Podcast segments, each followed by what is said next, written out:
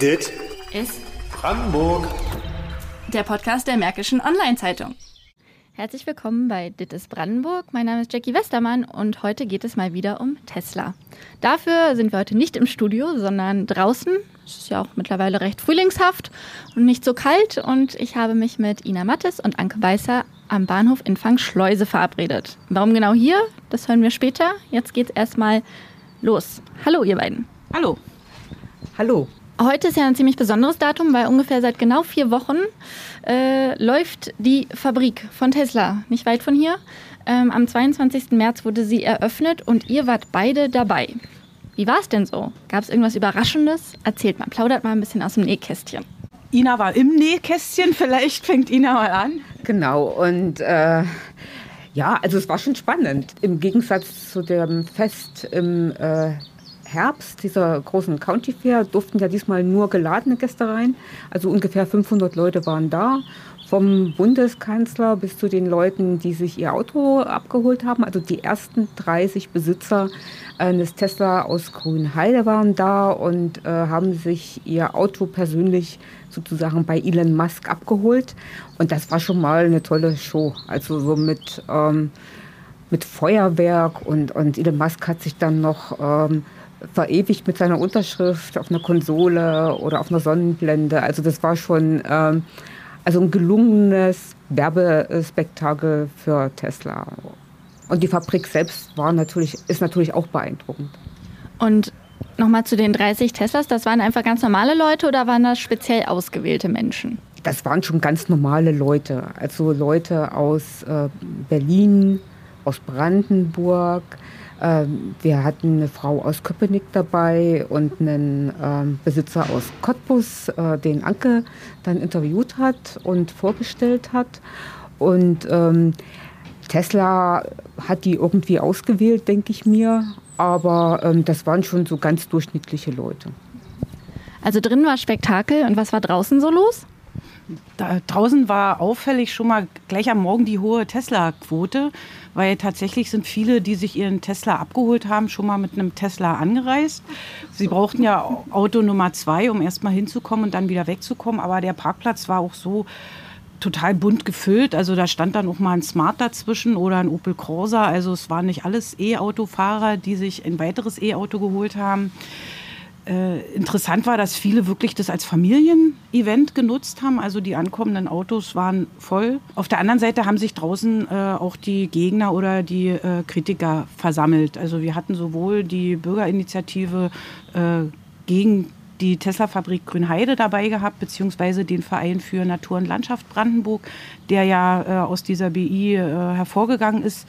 Es waren aber auch sehr viele fremde Aktivisten, also vom Hambacher Forst, die haben sich äh, geoutet, dass sie unter den Gegnern auch sind und haben sich da formiert. Und das Interessante war, äh, ich habe auch einen Befürworter aus Fangschleuse getroffen, einen Ingenieur, der sich ganz bewusst neben die äh, Plakate gegen Tesla gestellt hat mit einem Plakat äh, Herzlich willkommen Tesla. Und da haben sich dann auch Gespräche zwischen den beiden, ich sag mal, Fronten ähm, abgespielt, was sehr interessant war, dort zuzuhören. Ich war erstaunt darüber, wie intensiv sich beide Seiten mit dem Thema befassen. Das waren dann oft keine flachen Gespräche, sondern tatsächlich der Austausch von Argumenten. Ähm, es gab auch Jetzt fährt gerade mal schnell der Zug durch. Ja. Der Eurocity. Ja, es gab aber auch halt diese Situation, dass äh, plakativ einfach gesagt wurde, wir sind gegen Tesla und äh, ihr habt ja alle keine Ahnung und die müssen hier weg. Und wir hatten dann natürlich am Nachmittag den, ich sag mal, den, den besonderen äh, Protest, äh, dass sich äh, eine Gruppe von, ich glaube, 15 äh, bis 20 Leuten ganz unterschiedlichen Alters vor Tor 3 auf den Fußboden gesetzt haben. Vier haben sich angeklebt äh, an den Asphalt. Kurz darauf wurde dann die Autobahn, musste die Autobahn gesperrt werden, weil sich Aktivisten von äh, Schilderbrücken abgeseilt haben und auch von der äh, ein Autobahnbrücke. Ja, das hat dem ganzen Fest auch nochmal einen ganz anderen Drall gegeben, weil sich auch daran Gespräche wiederum äh, entsponnen haben, zum Schichtwechsel ist das gerade passiert, gegen 14 Uhr, dass halt dann auch Mitarbeiter aus dem Werk gekommen sind und teils sehr deutlich ihr äh, Unverständnis äh, zu dieser Form des Protests gezeigt haben. Und das ganze Ausmaß wurde dann eigentlich erst am Abend deutlich. Ähm, ich bin dann mit dem Fahrrad wieder nach Erkner nach Hause geradelt. Die ganze Autobahn war halt noch blockiert und vor allem war die ganze Region blockiert. Die Staus haben sich erst äh, bis spät in den Abend hinein konnten die sich erst auflösen. Ich würde schon fast sagen, tragische. Äh, in diesem Moment, also in den Staus äh, auf der Autobahn, war halt auch ein Konvoi vom DR, äh, DRK, was zum Blutspendetermin nach Strausberg fahren wollte. Und was nicht angekommen ist, dadurch konnten 90 Blutspenden, die angemeldet waren, nicht genommen werden.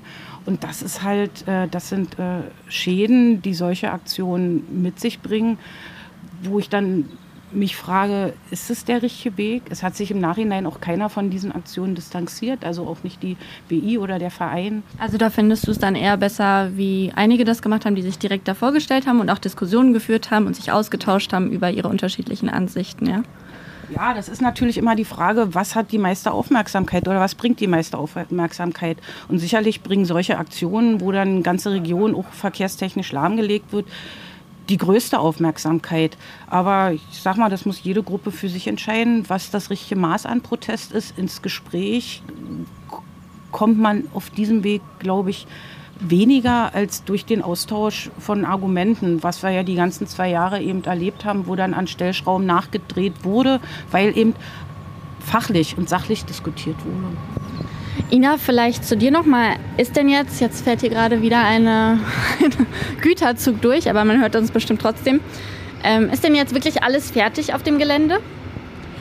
Ich glaube, bei Tesla ist nie alles fertig. Also das sind ja äh, Fabriken, die sich entwickeln. Also Elon Musk ist ja jemand, der sagt, also eine Fabrik selber ist eine Maschine, die eine Maschine produziert, also das Auto. Und, und diese Maschine wird ständig verändert. Und wir sehen das ja jetzt auch in den Drohnenaufnahmen, die es gibt von der Fabrik, dass da immer noch ganz viel Bauarbeiten laufen. Also ähm, die Kernfabrik, dieser riesengroße Schuhkarton im Märkischen Sand, die ähm, ist schon ziemlich fertig. Das konnte man auch an äh, diesem Delivery Day sehen. Es war erstaunlich, wie schnell Tesla vorangekommen ist. Also wir haben da gesehen, dass bereits eine Produktionslinie für rund 250.000 Autos fertig ist und die zweite schon parallel gebaut wird. Und ähm, das ist auch eine beeindruckende Fabrik mit diesen vielen Robotern, die äh, Tesla dort einsetzt. Also in der, im Karosseriebau gibt es mehr Roboter als Arbeiter. Es gibt Riesenmaschinen, diese riesen Aluminiumdruckgusspressen, die auch eine Spezialanfertigung von Tesla sind. Also ähm, da äh, arbeiten bereits zwei äh, geplant sind insgesamt mal acht. Also das ist gewaltig. Und Tesla äh, ist da auch besser als die deutschen Autobauer. Also bei Tesla läuft alle 45 Sekunden mal ein Auto vom Band. Die deutschen Autobauer liegen bei etwa 90 Sekunden. Das ist schon beeindruckend, was die geschafft haben. Aber fertig sind sie noch nicht. Also man sieht die Batteriefabrik, das ist nochmal ein extra Gebäude. Die ist noch nicht fertig. Da sind auch die Verkleidungen des Gebäudes noch nicht fertig. Und äh, man sieht noch jede Menge Bauarbeiten auf dem Gelände. Es gibt ein großes ähm, Regenauffangbbecken. Das sieht schon ziemlich fertig aus. Andere ähm, Sickerwasserbecken sind offenkundig noch im Bau. Also da, da tut sich wirklich noch ganz, äh, ganz viel. Aber Tesla kann erst mal starten und kann schon mal die ersten Autos vom Band laufen lassen. Hm, da kann ich eigentlich gleich anknüpfen mit meiner nächsten Frage, weil Elon Musk hat ja schon letztes Jahr, im Herbst war das, gesagt, dass die eigentliche Herausforderung dann ja sein wird, bis die richtige Massenproduktion startet. Wie lange dauert das denn noch bis dahin? Also wann sind wir bei diesen acht Robotern? Da bin ich die falsche Ansprechpartnerin. Also äh, da hält sich Tesla bedeckt. Elon Musk hat im vergangenen Herbst äh, zu diesem großen Jahrmarkt bei Tesla gesagt, dass äh, dieses äh, Hochlaufen der Produktion äh, das Schwierigste ist. Also er nennt das ja gern die Produktionshölle. Es waren mal Zahlen im Umlauf von zunächst 1000 Stück in der Woche. Elon Musk hatte auch äh, auf diesem Jahrmarkt gesagt, naja, vielleicht zum Jahresende die volle Produktion dann. Ob das äh, wirklich so stattfindet, muss man schauen. Es gibt ähm, Branchenkenner, die sagen, also für das Hochlaufen so einer Produktion braucht man, wenn es gut läuft, ein Vierteljahr bis ein halbes Jahr. Aber das ist wohl ein absolut stressiger Prozess, wo man, ähm, wo alles Mögliche auch noch schieflaufen kann. Apropos Schieflaufen, gibt es denn da schon irgendwas, was man sagen kann? Läuft denn alles so geschmiert, wie es im Moment laufen soll, oder gibt es noch irgendwo Problemchen? Na, Probleme gibt es äh, offenbar noch einige. Ein Thema ist da die Abwasserdruckleitung, die ja äh, zwar vom Wasserverband Strausberg-Erkner konzipiert und projektiert wurde, dann aber in Eigenregie von Tesla gebaut wurde im, im letzten Jahr, äh, auch mit ein paar Ecken und Kanten, was den ganzen Ablauf und den Zeitrahmen äh, anbelangte. Sie sind aber zum Jahresende dann fertig geworden. Aber Fakt ist, diese Leitung ist noch nicht final abgenommen, ist noch nicht äh, an den Wasserverband übergeben worden und damit ist sie noch nicht in Betrieb. Und das ist natürlich äh, ein Problem, was nach wie vor im Raum steht. Also Wasser war ja sowieso generell ein sehr großes Thema, auch im Bauprozess der Fabrik. Und ich denke mal, dass sich auch einige Kritiker nach wie vor darauf, darauf pochen, dass das Problem auch irgendwie gelöst werden muss. Haben sich denn jetzt einige, so wie es im Moment ist, einige der Kritiker beruhigt oder sind da eigentlich die gleichen Forderungen nach wie vor zu hören in den Bereichen? Die Forderungen sind nach wie vor zu hören.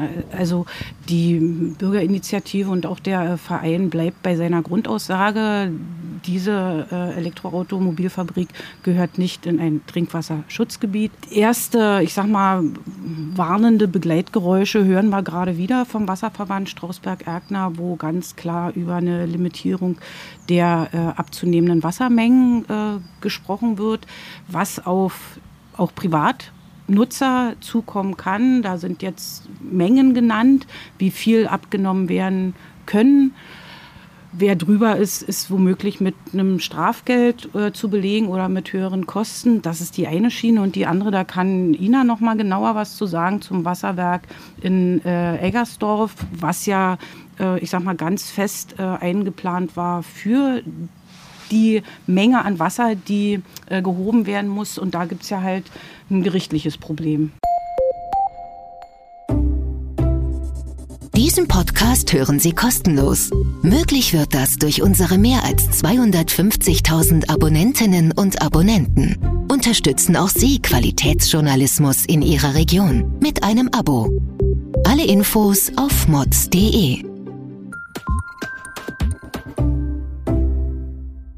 Genau, wollte ich gerade sagen, da habe ich doch äh, vor kurzem mal gesehen, dass es da vor Gericht zugange geht. Worum geht es denn da genau, Ina?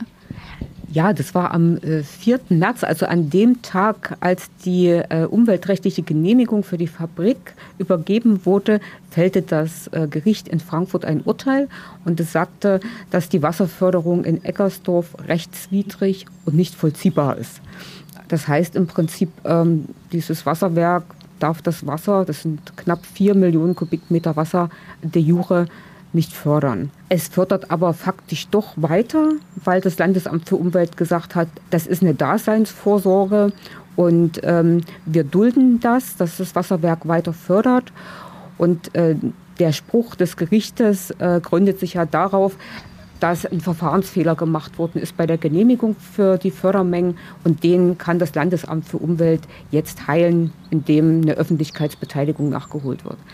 Und äh, dann äh, durfte es so sein, äh, dass wahrscheinlich dieses Wasserwerk eben weiter ähm, fördern kann. Aber da muss man auch mal schauen, äh, was da jetzt noch passiert, weil die Umweltverbände, die geklagt haben, auch die Möglichkeit haben, äh, weiterzugehen, also vor das Oberverwaltungsgericht zu gehen. Aber diese Wasserproblematik ist eine ganz große in der Region und, und die wird auch wachsen. Und die betrifft nicht nur Tesla, die betrifft auch weitere Firmen, die sich hier ansiedeln wollen. Und ich denke, das ist auch eine Frage an die Politik, an die Wirtschaft, wie gehen wir mit Ressourcen um? Also wie gehen wir mit der Ressource Wasser um, aber auch Boden. Das ist was, worüber man sich noch nicht viele Gedanken gemacht hat in der Vergangenheit und was jetzt aber äh, sozusagen auf der Tagesordnung steht. Danke, ja. Was ja auch auf die Tagesordnung wieder gehoben wurde, ist das große Problem, was in Erkner besteht mit der äh, großen Schadstoffbelastung des Bodens äh, in der Bahnhofsnähe. Dort hat schon im 19. Jahrhundert äh, die Chemieproduktion ihren Ursprung genommen, äh, gipfelte dann oder endete dann äh, zu DDR-Zeiten in der ähm, Teerproduktion, die bis zur Wende hier äh, vorgenommen wurde. Es gab mehrere Unfälle in diesem Betrieb. Da äh, ist sehr viel Phenol, Naphthalin hat gebrannt, ist in den Boden gesickert und wir haben dort äh, eine große Fläche, die eigentlich saniert werden müsste. Es gab in, der, in den zurückliegenden Jahren viele Versuche. Volksmund spricht immer von einer Phenolblase, ähm, die sich dort befindet. Diese ähm, muss stabil gehalten werden, dass sie nicht in den Grundwasserleiter drückt. Es wurden Bundwände im nahegelegenen Fließ eingebaut, damit das auch nicht ins Gewässernetz äh, einsickern kann. Der ganze Platz ist äh, in einen Park- und Reitplatz umgebaut worden. Also da steht nicht mal eine Pflanze, ein Baum, weil äh, das versiegelt werden muss. Und das Problem ist, dass äh, das Wasserwerk Erkner in dem Bereich eigentlich eine große Menge Wasser fördern könnte, dürfte, das aber faktisch nicht machen kann, weil durch zu viel Entnahme von Wasser diese Blase verrutschen könnte. Das ist jetzt nochmal aktuell hochgekommen, dieses ganze Thema. Und äh, belastet natürlich die Region, wenn auf dem Papier eine Summe X steht, wie viel Wasser gefördert werden dürfte, könnte, aber faktisch gar nicht gefördert werden kann, weil halt diese äh, umweltgefährdenden Umstände damit reinspielen. Gibt es denn irgendwie eine nachhaltige, langfristige Lösung für diese Vergiftung des Bodens, nenne ich es jetzt mal? Die letzte Aussage ist die, dass der Schaden so enorm ist und es einen so enormen finanziellen äh, Aufwand mit sich bringen würde, um die Fläche zu sanieren, dass man sagt, man kann eigentlich nur zusehen, den Status quo zu halten. Es ist nicht möglich, nach heutigem Stand der Technik und im Blick auf die Kosten diese äh, Umwelt, diesen Umweltschaden zu beheben. Wir haben so positiv angefangen, jetzt äh, sind wir eher bei den kritischen Themen angelangt und neben der Wasser- und Boden- und Ressourcenproblematik, nenne ich sie jetzt mal, ist auch der Bahnhof, an dem wir hier stehen, immer wieder ein Thema. Und jetzt erfahren unsere Zuhörerinnen und Zuhörer endlich, warum wir uns hier getroffen haben. Jetzt kommt auch gerade passenderweise ein Regionalexpress rein, falls man es im Hintergrund hört. Was ist das Problem am Bahnhof Frank-Schleuse? Ja, da gibt es 1, 2, 3, 4. also das eine ist erstmal der, ähm, Fakt ist für die enorme Anzahl an äh, Werktätigen, an, an Arbeitern, die hier erwartet werden, die vorzugsweise mit der Bahn einreisen sollen, ist dieser Bahnhof einfach zu klein. Das ist ein historischer Bahnhof, er hat aber nicht mal mehr ein Bahnhofsgebäude.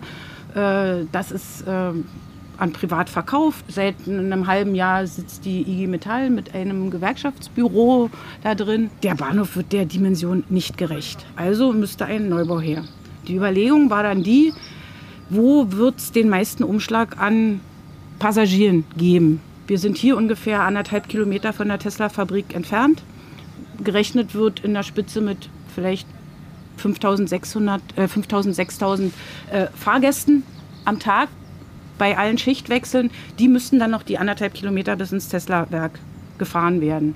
Deshalb ist man zu der Ansicht gekommen, wir setzen den Bahnhof um, weiter ans nördliche Ende der äh, Tesla-Fabrik, sodass das Gros an Passagieren quasi direkt vor den Werkstoren aus dem Zug fällt und dann fußläufig oder wie auch immer äh, an seinen Arbeitsplatz kommt. Bringt natürlich den Nachteil für jene, die eigentlich Fangschleuse, Grünheide oder eben hier die Region als Ziel haben. Für die werden die Wege natürlich weiter. Äh, da wurde versprochen, dass äh, da an eine bessere oder eine sehr gute äh, ÖPNV-Anbindung ähm, gedacht wird. Die muss einfach her, weil wir haben äh, ungefähr 500 Meter von dem alten Bahnhof entfernt einen Schulcampus. Der Ort ist ungefähr einen Kilometer entfernt und dem kann man natürlich auch keine weiteren Wege äh, zumuten. Und deshalb muss das so ein Gesamtpaket werden. Er wird aber sehr großzügig angedacht, der Bahnhof. Also äh, Grünheide ist äh, jetzt schon mit der Planung beauftragt der Nebenanlagen, sage ich mal, ein großer Park und Reit, ein großer äh, Fahrradcontainer, große Fahrradboxen, Abstellflächen. Ähm, das muss alles dort äh, installiert werden und insofern ähm, war aus meiner Sicht ist einfach eine Abwägung, wo ist der meiste äh, Umschlag an Leuten, wo sind die Wege, wie am sinnvollsten zu gestalten. Und deshalb ist es zu der Entscheidung gekommen. Grünheide, es gibt äh, Gemeindevertreter, die immer wieder versucht haben, das Thema neu aufzurollen und zu sagen, äh, wir möchten, dass der alte Bahnhof Bestand hat. Äh, hier ist Fakt, die Entscheidung über einen Bahnhof fällt nicht die Gemeinde, die Entscheidung über den Standort eines Bahnhofs fällt die Deutsche Bahn.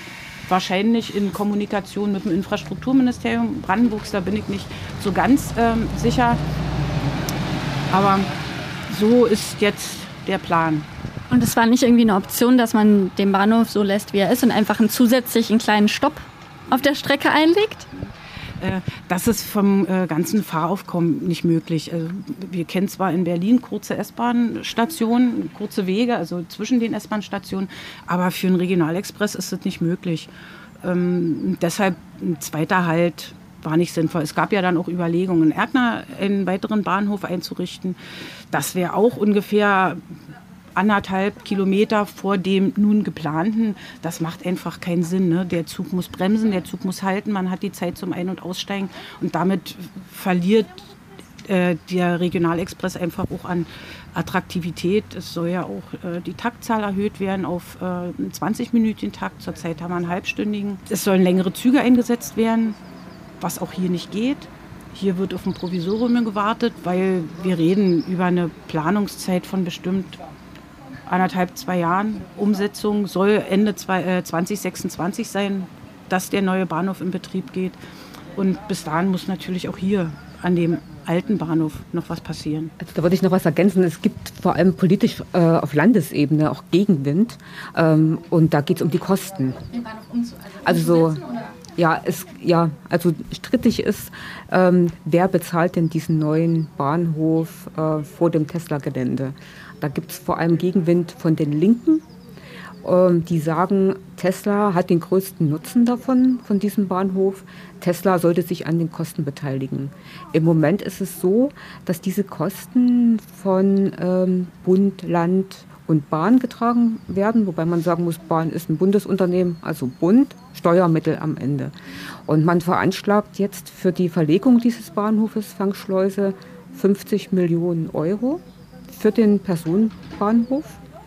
Und dazu kommt aber noch ein Stückchen Güterbahnhof. Also so eine Art Vorbahnhof. Für Lieferungen für Tesla und so weiter? Ja. Also es ist so eine Art, ähm, so eine Art Pufferbahnhof. Also ähm, so ein Stück, wo ähm, Züge, Güterzüge vom öffentlichen Netz übergeben werden auf ähm, das Netz innerhalb des Betriebes selber, so ein Vorbahnhof. Da schätzt jetzt die Linke, dass da nochmal eine zweistellige Millionenhöhe auf äh, die DB Netz zukommen könnte und verlangt halt, äh, Tesla sollte sich daran beteiligen. Das ist so im Moment politisch ein Streitpunkt. Und ganz kurz noch eine Frage. Anke winkt schon. Ähm, weiß man denn, was Tesla dazu sagt? Halten die sich da eher bedeckt und warten erstmal ab? Oder sagen die, ja, okay, wir geben ein bisschen was dazu? Also Tesla hält sich da bedeckt. Äh, man muss sagen, Tesla finanziert Infrastruktur mit. Äh, Tesla hat eine provisorische Autobahnauffahrt gebaut auf sein Gelände. Das hat Tesla finanziert. Tesla finanziert jetzt auch einen Umbau einer Landesstraße, die direkt am Firmengelände vorbeiführt, auch weil Tesla will, dass die Sachen möglichst schnell gehen. Zu dem Bau des Bahnhofes und zu einer Beteiligung an den Kosten hat Tesla sich jetzt nicht geäußert. Wobei man äh, auch sagen muss, es ist natürlich auch eine gute Sache, dass man sich hier für die Schiene entscheidet. Also dass man sagt, die äh, Beschäftigten sollen per Zug herkommen und wir wollen auch unsere Autos äh, auf dem Zug wegtransportieren und unser Material herantransportieren. Ist für Tesla eine Kostenfrage. Das mit LKWs zu machen, ist äh, sicherlich deutlich teurer als mit dem Zug, aber es ist natürlich auch ähm, die umweltfreundlichere Variante. Also wir sind gespannt. Vielleicht äh, gibt es da noch ein Signal von Tesla, dass man sich daran beteiligt, aber bislang äh, war aus der Richtung nichts zu hören. So, und jetzt darf Anke. Ja, was von Tesla zu hören ist, äh, es soll ein Shuttle eingerichtet werden, auch auf der Schiene, von Erkner bis ins Werk. Der soll im Dezember in Betrieb gehen zu den Schichtwechseln sollen da eben schon äh, die Arbeiter ab Erkner bis ins Werk gefahren werden. Aber genaueres zur Ausführung, zu welchen Zeiten und äh, ich sag mal, in welcher Größenordnung der Zug fahren soll, das ist auch noch nicht bekannt. Wir sehen, Tesla besitzt, schon mal, Tesla besitzt schon mal ein Gleis.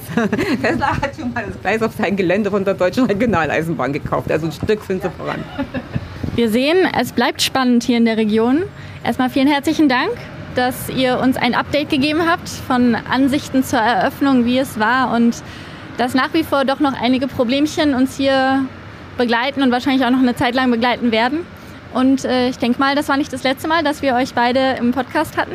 Vielen Dank nochmal dafür und ähm, ja, wir werden jetzt mal gucken, wann der Zug kommt und dann wieder einsteigen. Dann tschüss. Ja, tschüss. Dit ist Brandenburg. Der Podcast der Märkischen Online-Zeitung.